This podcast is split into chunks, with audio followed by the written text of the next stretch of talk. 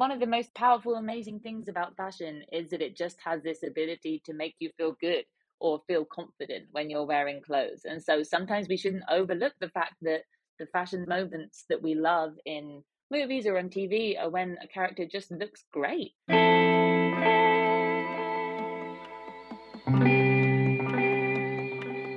Welcome to the Fashion Forum, a series brought to you by the British Fashion Council, aimed at creating positive change and highlighting the relationship between the creative industries, celebrating not only fashion designers, but the broader creative community. I'm Shelby Ivy Christie, fashion and costume historian, and today, the host of this episode, discussing the mutual influences of fashion, film, and TV. A subject that is near and dear to me, as my love of fashion was ignited by costume and TV and films. So for me, it was the 2006 version of Marie Antoinette with Kirsten Dunst. That was my undoing as a teenager. That was my segue into love of costume in TV and film. And it really helped me understand how fashion can be a vehicle for storytelling. So prior to Beyonce's Black is King, this was the gold standard of costuming for me. And it really was a film that set my curiosity ablaze about how fashion costume are these vehicles for storytelling that I'm still investigating today in my role. I'm joined today by two guests. I'm going to ask them to introduce themselves and also answer why fashion? Why did you choose fashion or why do you love fashion? And how fashion? How did you get into the industry? I'm going to go ahead and go first. Why fashion? For me, it was always about the storytelling. As a fashion and costume historian, I focus on examining fashion through the lens of race, class, and culture. For me, it is literally about the why. What bit of information about our society, or a character, or a cultural climate is this piece of clothing, or this costume choice, or this brand providing us with? What is it telling us about our society? Furthermore, as a Black woman, of course, traditionally fashion is viewed through a very white lens, which is changing and has changed over the course of the last couple of years. But of course, that's always been a curiosity of mine as well. Katie, I would love to hear your responses to these questions. Can you tell us why fashion and how fashion? Sure. Hi. Thanks for having me. I'm Katie Lubin. I'm VP of Brand and Communications at Lyst, which is a global fashion shopping app and technology platform. And why fashion? I guess I've always just been fascinated by the meaning and the cultural relevance of what we choose to wear and how fashion shapes and reflects the culture that we live in and you know your expertise is is historical and looking back i would say mine is really about what's happening right now using the data inputs that we get from being this huge global fashion platform used by 200 million shoppers a year to really see what people are trying to find and opting to buy and to tell the stories of what those customers want to wear. And in terms of how fashion, I kind of came in through the PR door. So I was a young teen who was good at blagging her way into parties. And someone said to me, You should kind of use these convincing, persuading skills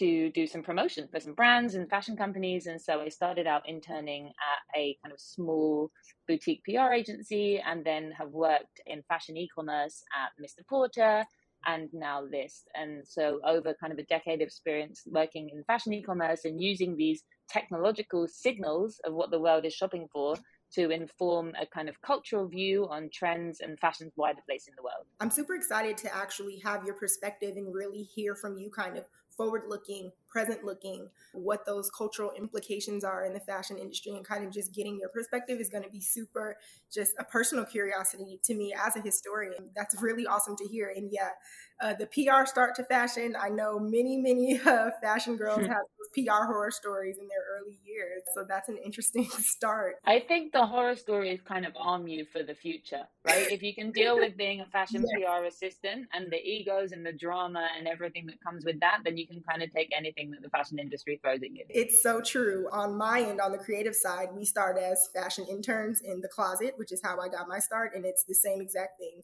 If you can do the dirty work and deal with the closet, and we shuttled samples, I'm sure you know, way before there was Uber and all of these things, we were pushing. That. Oh, yeah. so if you can weather that storm, then you're, you're good to go on the back end. And Colleen, I'd love to hear your answer as well. Well, I've always loved fashion even when I was a child, growing up in a very sort of desolate area of Washington State. So it to me, it's an art form that I've looked at from afar, and it's great to sort of continue to look at it as I grow older and and more experienced in my work. The how, well, it's a very long story. So to be brief, in the 70s, I managed and had private clients for a Saint Laurent boutique in Seattle, Washington. And, you know, it was the first years of Saint Laurent's pret a porter and the beginning of a lot of brands, Calvin Klein in America, all those brands were coming forward at that point in history. So fashion was huge. And I had people, as not gigantic a city as Seattle is, people came there from all over the world shopping. So it was an exciting time for me. And once I did that, I started going to New York and suddenly had this epiphany that I wanted to work on movies. And so that everything I learned from displays, selling clothes, and all the things I learned from that part of my life definitely have served me in being a costume designer. Fashion and film and TV have had a long standing connection. I'm thinking Salvatore Ferragamo's collaboration with Hollywood studios in the 1920s, or Coco Chanel's contract with MGM Studios in the 30s. Not forgetting the iconic Givenchy and Audrey Hepburn moment in Breakfast at Tiffany's. There are many fashion partnerships that have been amazing throughout the years. Uh, for me, I love D&G and Prada's partnership on Baz Luhrmann's Romeo and Juliet. Not to give D&G any tout, but it was perfectly, perfectly a costume for the Montagues in that film. I wanted to start the conversation by asking you both to share a fashion film or TV moment that changed your life in some way. Maybe it influenced your personal style from that moment, or maybe it was just an iconic moment in fashion film at that time. For me, I would say, as I said before, the 2006 production of Marie Antoinette had a major impact on 15 year old me. I was obsessed, and that launched me into the canon of fashion um, and charted my course and, and career in fashion. Uh, but I also love Black sitcom costuming. Again, um, growing up in the early 2000s, you didn't really see a lot of Black women included in the luxury arm of the fashion kind of experience. My favorite show as a 14, 15, 16 year old was Girlfriends. It's a Black sitcom show that ran throughout the early 2000s. And the lead actress was Tracee Ellis Ross, who is a style icon in her own right. And it featured a cast of five best friends, all black women from different walks of life, but mostly affluent. And for the first time I saw black women carrying Birkins or wearing Louboutins. Tracee Ellis Ross's character was an attorney. She indulged in design, not just in her clothes, but in her home. Seeing Black women participate in luxury lifestyle, that was such a huge moment for me. And I had the opportunity to interview Stacey Beverly, who was a Black woman who costumed that show. And she spoke pretty candidly about the challenges of requesting samples from luxury brands for the show because at this time the black audience was not necessarily viewed as a viable demographic to most luxury brands. A lot of the costumes she was candid was actually Tracee Ellis Ross's own wardrobe because she is already a wealthy, affluent black woman. Katie, are there any films or TV shows that you continue to indulge in purely just for the fashion? Like, is there are there shows where you're like, I'm gonna watch this. This is my comfort film. I want to see the clothes. Um, I'd, I'd love to hear from you. Yeah, definitely. I mean, it's funny that you mentioned like black sitcoms. As soon as you mentioned that, the first thing that stood out to me was I was obsessed with Hilary from Fresh Prince of Bel Air. Mm-hmm. Completely off the chain obsessed with everything that she wore. The little like tweedy Chanel twin sets, the headbands, the snatched waist. She always looked just so cool, classy and chic, but also with like attitude. And she was funny and she had this great job. She was a TV presenter. And for me, as a teenager, when that show was first on, but like totally still indulge in that now would happily watch it whenever it's on. She just was super inspiring. Her whole attitude and how she styled the clothes as well as the clothes that she chose to wear. She was a huge inspiration to me growing up. And then I guess the movie reference that I really stood out to me at the time, and I still think is like a very powerful example of fashion in film, is The Fifth Element. Futuristic sci fi set movie all the costumes were done by Jean Paul Gaultier, and they were these like crazy out there, bespoke, kind of alien, high fashion outfits that were just unlike anything you'd ever seen before. It's interesting, there's this new generation of luxury fashion fans in particular who are obsessed with archive diving and mining past collections and movies and inspirations of designers for references for what they can wear now and what they can collect. And I consistently see the fifth element called out as an example of something that was really like an iconic moment that inspired lots and lots of people to think of fashion in this very creative, high art way. Yeah, no, that's definitely like a, a cult classic when it comes to costuming, beautifully done costuming, interesting and intricate. And I would dare say, I know we aren't discussing music, but I do feel that Doja Cat's video for Need to Know echoed a lot of the costuming and called back that kind of futuristic alien looking costuming that Jean Paul Gaultier had done in that film. Totally. Music videos are a really relevant and important cultural reference point for this kind of costuming as well. The clothes that artists are styled in or choose to wear, and they have this perfect little three minute moment to create this world, to put these fashion items into a context. I think with music, adding that extra element of emotion and tangibility of how the clothes move, if they're dancing. No, I, I definitely agree. Um, a thousand percent. Colleen, I would love to hear from you, your answer. A movie called Il Gattopardo, The Leopard which was a 70s Italian movie. The minute I saw that movie, I was just going, this is what I want to do. It was so beautiful, every aspect of it, from the sort of respect for what a costume was, what a piece of fabric was, and, and the craftsmanship on the making of it, to me resonated in a way that has influenced me my entire life. The clothes looked not like costumes, but like clothes on real people. And it's still something I look back on every once in a while and enjoy. And the other moment was a movie, a Kurosawa movie called Ran, that is a spectacular film. And when I got to do Memoirs of a Geisha, I looked back on Ran and went, even though it's two different cultures and, and things, the idea of the spirit of the two movies to me were incredible and a real connection for kind of spiritually. Can I just take a moment and say the work on Memoirs of a Geisha is amazing? Like, I'm obsessed. It's literally in probably my top five favorite costume films. I mean, it's amazing. Thank you. Um, in the it was lucky, you know, it's a gift as a designer to get to do a movie like that with that director. Oh, I'm sure. I mean, it, it's beautifully costumed. I love the scene when the main character is just making her debut and doing that dance, and kind of that snow is falling on her, and just it's amazing. Do you ever think of the longevity or the timelessness of costumes that you've put together when you were in that moment costuming that film or films otherwise? Do you think about kind of how it's going to exist in the canon or how it's going to inform future work or I do, especially when I start doing things that are more contemporary. It's tricky in two ways. In contemporary work, I always look at it and go, like right now, that boho style with all the ruffles and all that is so like everywhere. And I'm naturally not that girl style wise. So it looks great on people. I love it. But like I'm doing a contemporary thing at the moment. And I'm just like going, oh my God, is there something without a ruffle? Because in two years, that's going to look so dated. Like that's that thing then. So I really try to keep an, a classic aspect to the films that I do, even contemporary.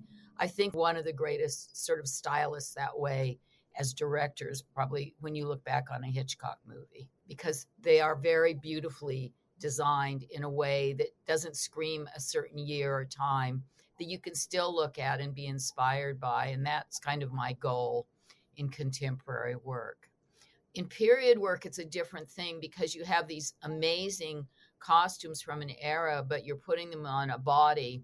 Even in geisha, the height and the different sizes of our bodies today compared to the historical size of the body that was wearing it in the period. I mean, women have shoulders now that men never had in 1880. You know, we're much, much bigger people than we were 200 years ago. And so it's really interesting when you get into period how sometimes you really have to tweak it and change the design of it so it looks like the period, but it still kind of resonates with the physicality of people today. Yeah, I can imagine there are just so many intricacies to, as you mentioned, you're having to think forward and backward as a costume designer almost. How do you feel costume is able to leverage a moment in time and kind of portray that moment historically and politically? I think when I'm telling something in that way, that I suppose politically you you sort of get the stature of a person. For example, somebody that's a villain, say, that I suppose that politics of somebody, it describes a character like the entrance costume of Johnny and Sweeney Todd, where it's a silhouette and it says who that person is, good or evil, is sort of a political lean on it. But generally, to me, it's so tied into character more than a statement. You know, you look at the TV show Atlanta, which has a great costume style to it to me because it's political without being political. It, it, doesn't make a big deal about anything, it just looks real. That's actually a great point you make. It's so interesting to hear from the perspective of someone who is choosing the costumes and outfitting the characters because certainly from the perspective of trying to think about what it means i often feel like maybe we are reading too much into it and from a surface level of course your first impression of someone is based on what they wear and the same goes on screen right? It tells you about their identity their wealth their power their class maybe what geography they live in. Do they look kind of italian vibes? Do they look american? But actually it's interesting to talk about fashion in this sense of a cultural artifact. Fashion is a powerful vehicle for communicating all sorts of things, but a huge part of that comes down to the eye of the beholder and your own existing notions of what you think that thing means and how you interpret that trend or that moment or that outfit from your own cultural perspective. I agree with that too. I think you made some really valid points about the lens through which you're viewing the fashion, of course, makes it different and unique to everyone's interpretation. Depending on your profession, depending how close or how far away you are from the clothing, has an impact on how you view something historically or politically or what your your cultural context or point of view is when examining that costuming. Yeah, totally. And, I, you know, I think one of the most powerful, amazing things about fashion is that it just has this ability to make you feel good or feel confident when you're wearing clothes. And so sometimes we shouldn't overlook the fact that the fashion moments that we love in movies or on TV are when a character just looks great and you're like, she looks incredible. She looks so cool. She's looks like she's having a great time. She's happy. Or that's just an interesting moment because it stands out and the colors are amazing. And so, yeah, I think often there's not always this big, deeper meaning connection into why we think an outfit is important or fun or memorable. Right. It just looks good and it made us smile. Yeah. Well, I always say it is the entertainment industry. It's nice to look at something that's pretty, that's not you know, I mean, we get the real, but it's nice sometimes to elevate it and see somebody just look amazing and fun and, you know, enjoy that part of costuming and film and and a sort of escape from day-to-day life. When talking about the process of costume design and its influence, it can almost be like life imitating art, imitating life. I'm thinking of the wardrobe from the last 3 seasons of Insecure. In particular, and how Black designers such as Telfar, Brother Vellies were mixed in with European fashion houses like Gucci. We see a character like Molly in a way that we rarely see Black women affluent with a wardrobe that shows it. The wardrobe was authentic, symbolic, but also inspirational. Um, and Katie, you can kind of see this in real time on Lyst, right? Whether it's the rise in Regency core brought on by Bridgerton or the Gilded Age, What's the strangest trend you've seen come through as a direct influence of a new TV or movie release? Yes, absolutely. We see and we track the impact of TV shows and popular culture moments on fashion search and sales constantly. So, if there is a program that is trending that everyone's talking about on a streaming platform or a movie that's just come out, we will look into you know the kind of hero icon products and trends worn in that show to see what the response has been from shoppers all over the world. So a really unexpected trend that we saw as a result of a tv show was squid game the netflix show again. And you know this was like crazy dystopian fantasy thriller not something that you're watching thinking like oh i'm in a kind of shopping mindset but actually everyone was wearing these boiler suits and with them these same specific pair of Vans sneakers. And in the months following Squid Game, we saw a 200% increase in searches for those pairs of Vans, which was so shocking to me because I was not like, this is an inspiring fashion moment, but clearly enough people watched that show and thought that is a cool look that I want to get my hands on. So that was just kind of a funny one that I remember popping up at the time that I definitely didn't see coming. For sure, Bridgerton huge hit. Millions and millions of households all over the world were watching that, tuning in on Netflix. And I think we saw a 120% increase in searches for corsets in the month following its release. And even an increase in search for opera gloves, like long opera gloves. These aren't pieces that were trending pre that for many other reasons. And then you get to see, you know, programs like Euphoria, where this kind of Gen Z younger audience were adopting some of the like styling tips as well as the like individual products from the cropped cardigans to the fishtail back trousers, the chunky boots. Even shows like Emily in Paris were really introducing the world to new designers and brands. You mentioned Black is King earlier. I remember seeing a huge spike in Marine Serre after that one incredible moment where Beyonce and a load of dancers were all wearing the same leotard with the Marine Serre moon print all over it. That was the top trending logo of the year when Black is King was released. And actually, Telfar still one of the top trending contemporary brands on Lyst as a result of this consistent placement in movies or TV shows and just on influences and personalities that really connect authentically with the community. And so, yes, we see it all the time that what we choose to watch is absolutely influencing how we dress. I love to hear that. And to your point about corsets, this that euphoria rise and Bridgerton rise was also happening where, you know, the Vivienne Westwood corset, um, and to Colleen's point and to your earlier point, Katie, about you know gen z's interest in hunting down these archival moments i think those things coupled with these tv moments one hand is kind of washing the other and we're seeing it in what people are buying and wearing on the street and, and i love that. And i don't know if it's the social media that's helping to churn kind of that will as well. But I, have never seen a period like this before in fashion. Maybe Carrie and the Jimmy Choos before my time, um, mm-hmm. but in a way that it, you see it on TV and people just go out and get it.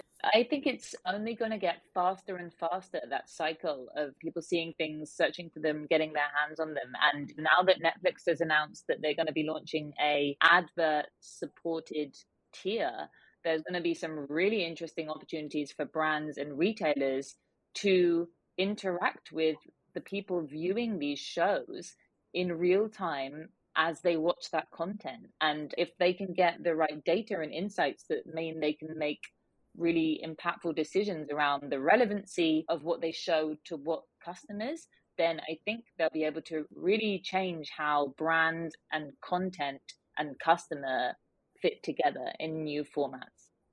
For sure. I'm super interested about that partnership, you know, a la Amazon Live in their studio and having fashion shows and then the finale pieces on those fashion shows are then shoppable on Amazon. So like you mentioned, we're seeing that path from TV influence to being able to click checkout. It's a shorter journey than it used to be. It's like the Truman Show meets Home Shopping Network.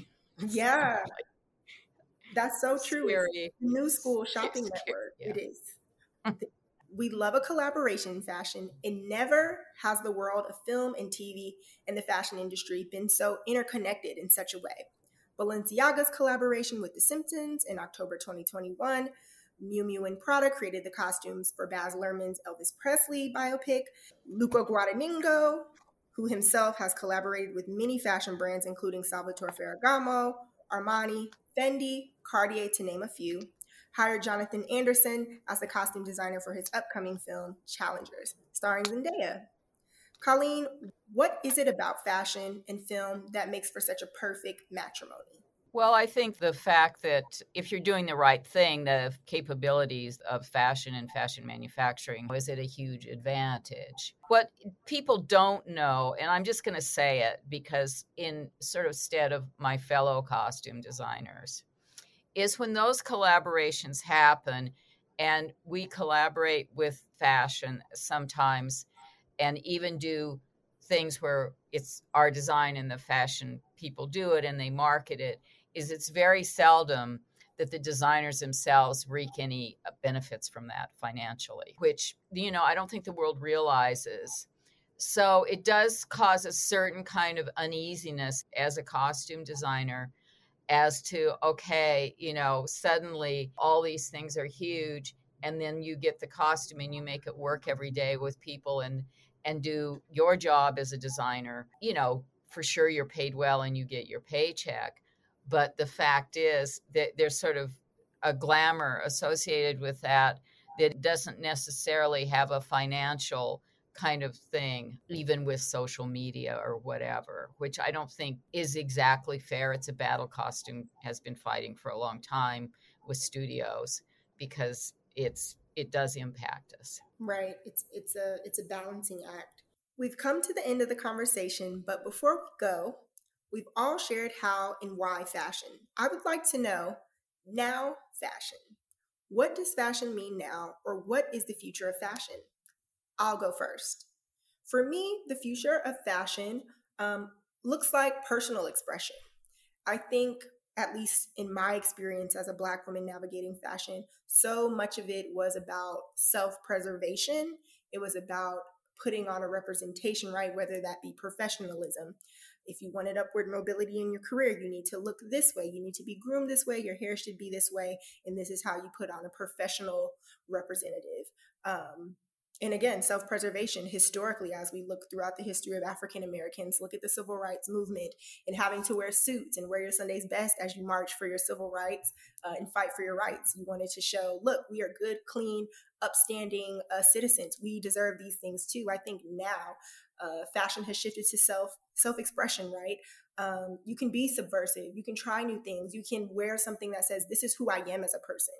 Um, and maybe work from home and fallout from the pandemic that we're still in has created more room for people to push uh, professionalism out, out of their first thought of self expression. And they're able to more easily explore fashion um, and dress in a way that is more personal to who they are. So you can maybe try pink hair or wear a Vivienne Westwood corset or whatever it might be. So I think fashion now is going to be even more so than it has been about expressing one's true self. I think fashion is, you know, as projected with all the things that you've just discussed in the last segment, fashion is growing and and becoming more accessible, which is a beautiful thing. More people can have fashion. I have certain qualms about disposable fashion, and I love that people are going back to archives to enjoy fashion from past times, and there's a huge um, resurgence of of you know recycling clothes that are great clothes, which I really love. Fashion now, I mean, I think it, it remains what it's always been, which is about self expression and identity and belonging. And I think that the more different platforms and spaces emerge and become more accessible to more people, we'll just continue to see greater experimentation, more pushing of the boundaries, breaking of the rules, and people just wearing whatever the hell they want to wear and feeling comfortable and great in doing so.